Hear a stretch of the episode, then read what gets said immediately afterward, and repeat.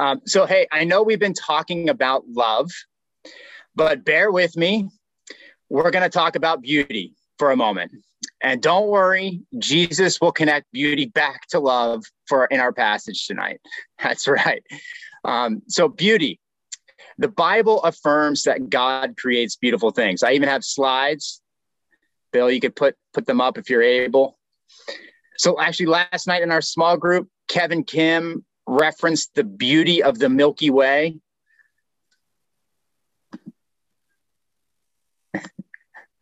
there we go. Uh, Kevin Kim referenced the beauty of the Milky Way, and Caleb he referenced the beauty of the mountains of Ethiopia, and also the, the beauty of the coffee of Ethiopia. Um, I have the mountains here, not the coffee. But as you see these, and and right, you know that these pictures they're such a pitiful representation of the actual thing. Like if you were looking at the actual thing, but yet you know we can exclaim with the psalmist Lord our God, or Lord our Lord, how majestic is your name in all the earth. You have set your glory in the heavens, right? So, Psalm 8, we see the psalmist praising God for his majesty and glory and how it's revealed to us in the beauty that's all around us the beauty of the stars, the beauty of the mountains, and so on. Okay. But, you know, there are other places where there's beauty in the Bible. The Bible affirms the beauty and dignity of every person. And go to the next slide, Bill. And this painting you see right here by Norman Rockwell, this is the painting that my grandma had displayed prominently, prominently in her house. So it has a lot of personal meaning to me. But you see the diversity of humanity in it, right? The diversity, but there's also unity. Like we're all human. Uh, and this makes me think of Psalm 139 For you created my inmost being, you knit me together in my mother's womb. I praise you because I am fearfully and wonderfully made. Your works are wonderful, and I know that full well. Right? God created you and me, everyone, and therefore the Bible says we all are inherently wonderfully made, each and every one of us, by God, and we reflect his beautiful artistry. But God isn't the only one that creates beauty. We create beauty too. So, Bill, you can go to the next slide. We bear God's image, and because of that, we're creative as well. Um, and so we can create things like a three-course meal, a, a, musical composition, which some of you are doing right now this semester, um, or create things like the Golden Gate Bridge, right? And, and all the civil engineers in the group said, "Amen." Right? We have the ability to create beautiful things as well, not just God. So when we think about beauty, we recognize it pretty much immediately when we see it. It's just one of those things that we are immediately drawn to as human beings. We, in fact, we go to great lengths. We pay good money to see it, whether we fly to Arizona to, to, to see the Grand Canyon or we fly to Paris, France to walk around the Louvre. Uh, we are eager to encounter beauty and, and, to allow beauty to, to break into our lives, to, to encounter us, and to, and to break into our human experience. Okay. So, beauty, which now brings us to love. All right. Our passage tonight, which is from Mark's gospel, this is chapter 14, verses 3 through 9. You'll see Jesus connect love and beauty unmistakably. Okay. And Corey Lau, our new, you know, future PCF intern, um, the, the goat loving man that he is, he's he's going to read God's word for us tonight. So Corey, go ahead and unmute yourself and read Mark's gospel right there on the screen. Oh, it's up there too. Okay. Um, so while Jesus was in Bethany, reclining at the table in the home of Simon the leper, a woman came out with an alabaster jar of very expensive perfume made of pure nard. She broke the jar and poured the perfume on his head. Some of those present were saying indign- indignantly to one another, Why this waste of perfume? It could have been sold for more than a year's w- wages and the money given to the poor. And the, they rebuked her harshly. Leave her alone, said Jesus. Why are you bothering her? She has done a beautiful thing to me. The poor you will always have with you, and you can help them anytime you want. But you will not always have me. She did what she could. She poured perfume on my body beforehand to prepare me for burial. Truly I tell you, wherever the gospel is preached throughout the world, what she has done will also be told in memory of her. Thank you, Corey. So I imagine you caught Jesus' words. you know, when he said, She has done a beautiful thing to me. Right? Jesus describes the love that this woman demonstrates toward him as beautiful. And let's pause here for a moment and, and catch the magnitude of this. Right? What is the typical pattern of things? the typical pattern of things is that God creates something beautiful, like the Milky Way or the mountains of Ethiopia. We see it and we respond with, wow, amazing, beautiful. And our hearts and our souls soak it in. But what happens here in this account, in, in this encounter? Everything gets flipped around. The roles are reversed. Here, a woman one of God's creations, she does something to Jesus, for Jesus. And Jesus, who's God in the flesh, he says, Wow, amazing, beautiful. And his heart is encouraged and he soaks the moment in. So when we love others, truly love others, as this woman does to Jesus, we create something beautiful. Jesus sees this and he says, This is beautiful. So we've been doing a series on love, you know, talking about learning to love like Jesus. And, and we've considered the eyes of love, you know, actually slowing down to see others, the hands of love, that love takes action and then the feet of love that you know love takes initiative. Love moves in the direction toward others in order to love them. And so tonight we're going to look at the heart of love specifically like what are the inner dynamics of a heart that loves the same way that jesus loves a, a heart that loves in a way where jesus says that is beautiful and Bill, you can take off the, the slides. Um, and since we're talking about the heart of love, um, you know, something about inside of us, deep inside of us, this is going to mean some self examination, some introspection. So, to do that, I, I want to allow this passage to raise two diagnostic questions. Okay.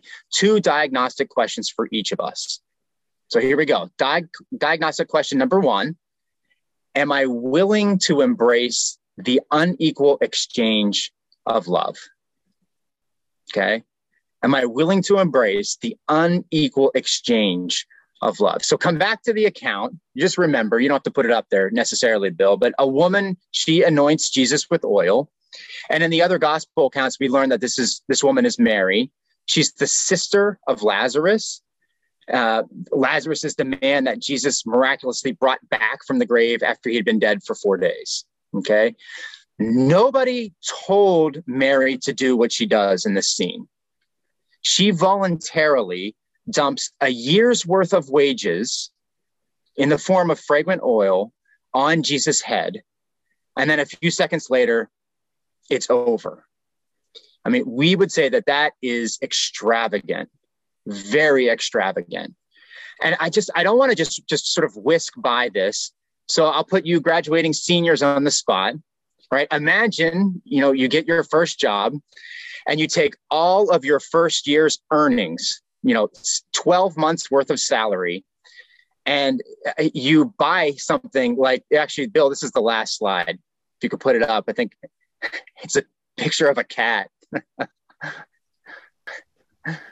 there you go you buy something like this non fungible token, CryptoKitty, which somebody bought the original file, the original digital file for $164,000, right? That would be extravagant. But now imagine you take your non fungible token, CryptoKitty, and you throw a party, and at the party with all of your friends, you just delete this file forever right? $164,000 and poof, it is gone into the internet graveyard, no coming back. That would be extravagant. That would be foolish. And that would also be extravagant. All right, Bill, you can take that off. Thank you. we definitely do not want to be looking at the crypto kitty for the rest of the night. But it just I want you to get the sense of what Mary is doing. She is taking her life savings, right? Her future security. Like this is the thing that's going to protect her for years and years to come. And she takes it and she bathes Jesus, Jesus in all of it. And in a few minutes, it is gone. No getting it back. And here's the thing she's not looking for anything in return. She doesn't expect Jesus to pay her back in some way.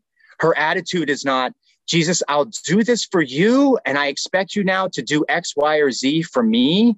No, she's not expecting a transaction. Her heart is one that says to Jesus, Here, Jesus, I give this to you because I love you for who you are, period and you know when this begins to like come into our hearts and we start to think about questions you know i studied economics as a college student. This is this is hard for us. Um, I, when i studied economics one of my favorite concepts was the cost benefit analysis. I found it extremely helpful. I still do right? As human beings most of the time we are walking cost benefit analysis calculators. That's that's kind of describes us a lot of the time. We process the input you know, what is this going to cost me? And then we estimate the output. The, what is this expected benefit that I might get if I pay this cost? Right. And then we make lots of decisions on this basis. So, for example, next week, I bet each and every one of you will say something like this about one or two o'clock in the morning. If I study for my midterm for one more hour and pay that cost, will I benefit by getting a slightly higher grade on my midterm? right? So, this is what we do as human beings. We just sort of put everything through the cost benefit, you know, filter. But Mary in this scene, she throws her cost benefit calculator away and she says, Jesus, I love you no matter what. Whatever you choose to give me or whatever you choose not to give me, I am yours and knowing that I belong to you is enough, right? It's a heart that's willing to enter into that unequal exchange with somebody else. And some practical questions for us as we do the diagnostic. What about us? You know, are we willing to go down this road that love calls us to go down as well?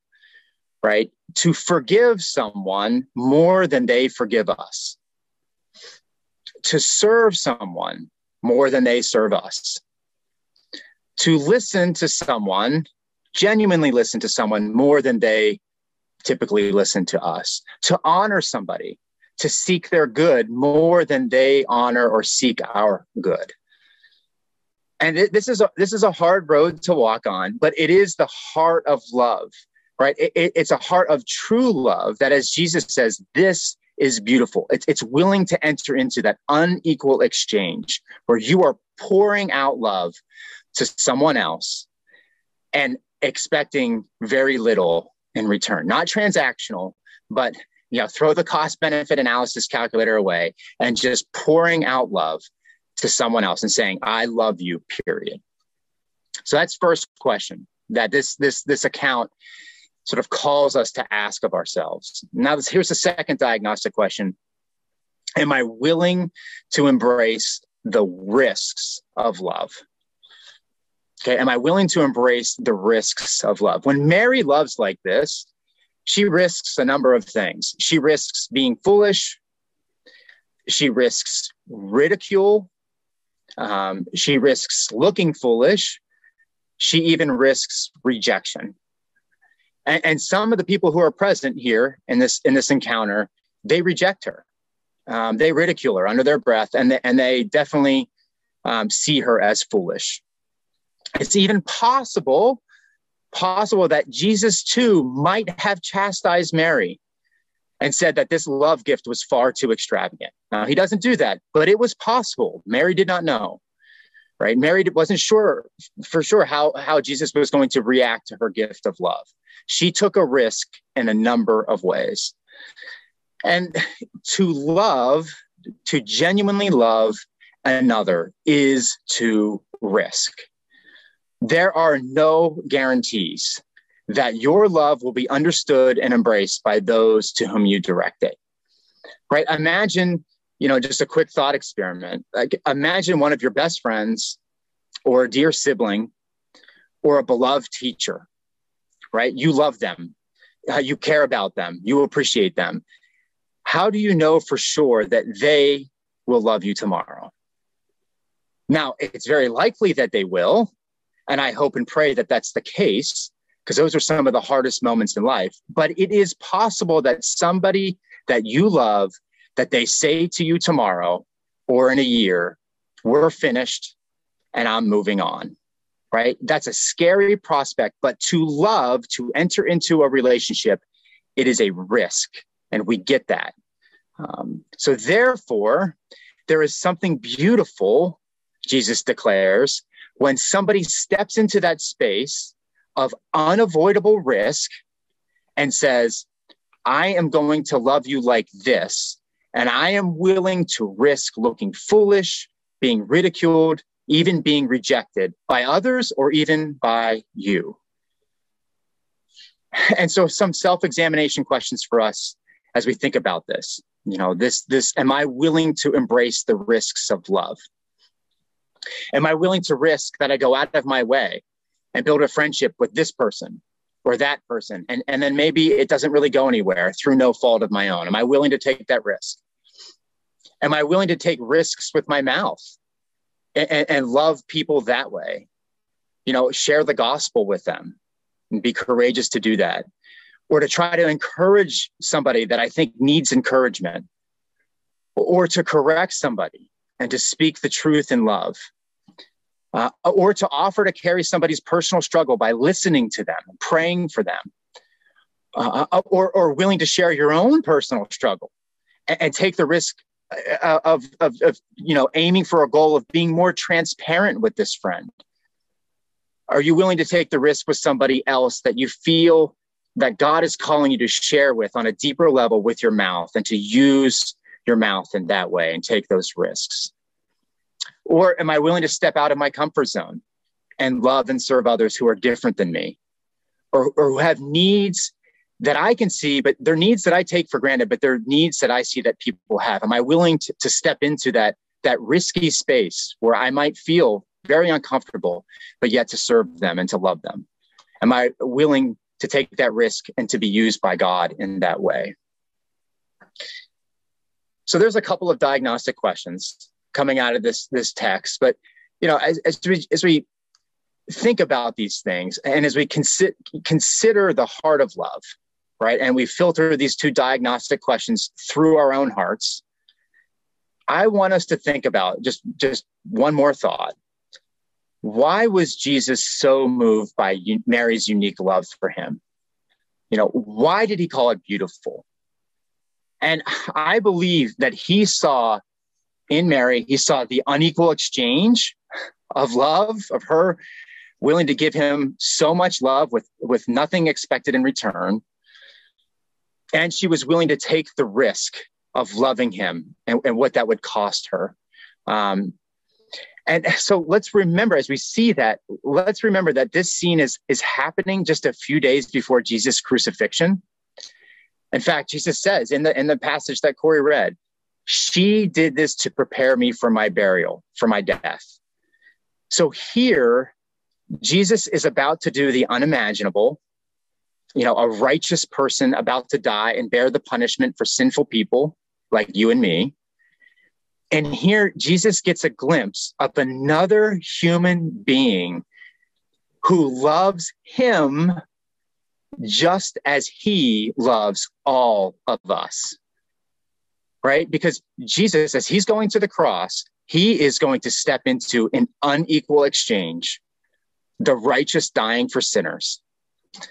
And he is taking an unbelievable risk when he does this because all of us, despite his unbelievable love toward us, all of us can say to Jesus, Yes, you died for me, but you know what? No, thank you.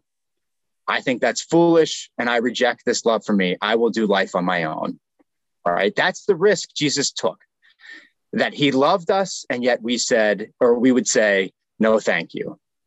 And yet, despite the unequal exchange, despite the risk, Jesus is willing. And nothing will take him away from the path that he's on. He will be faithful. He pours himself out for us and he loves us completely. And before Jesus does all of that for us, here's Mary pouring herself out for Jesus and loving him completely. And it's like Jesus is looking into a mirror and catching a glimpse of himself when he sees Mary's beautiful, sacrificial, loving act. And so, my encouragement, my exhortation to us tonight is may we be people who, like our great Savior, willingly embrace the unequal exchange of love and willingly embrace the risk of loving others. And may God strengthen our hearts, you know, the aims, the desires, and the priorities of our hearts so that we might love others in beautiful ways, just as Jesus loves us. Amen.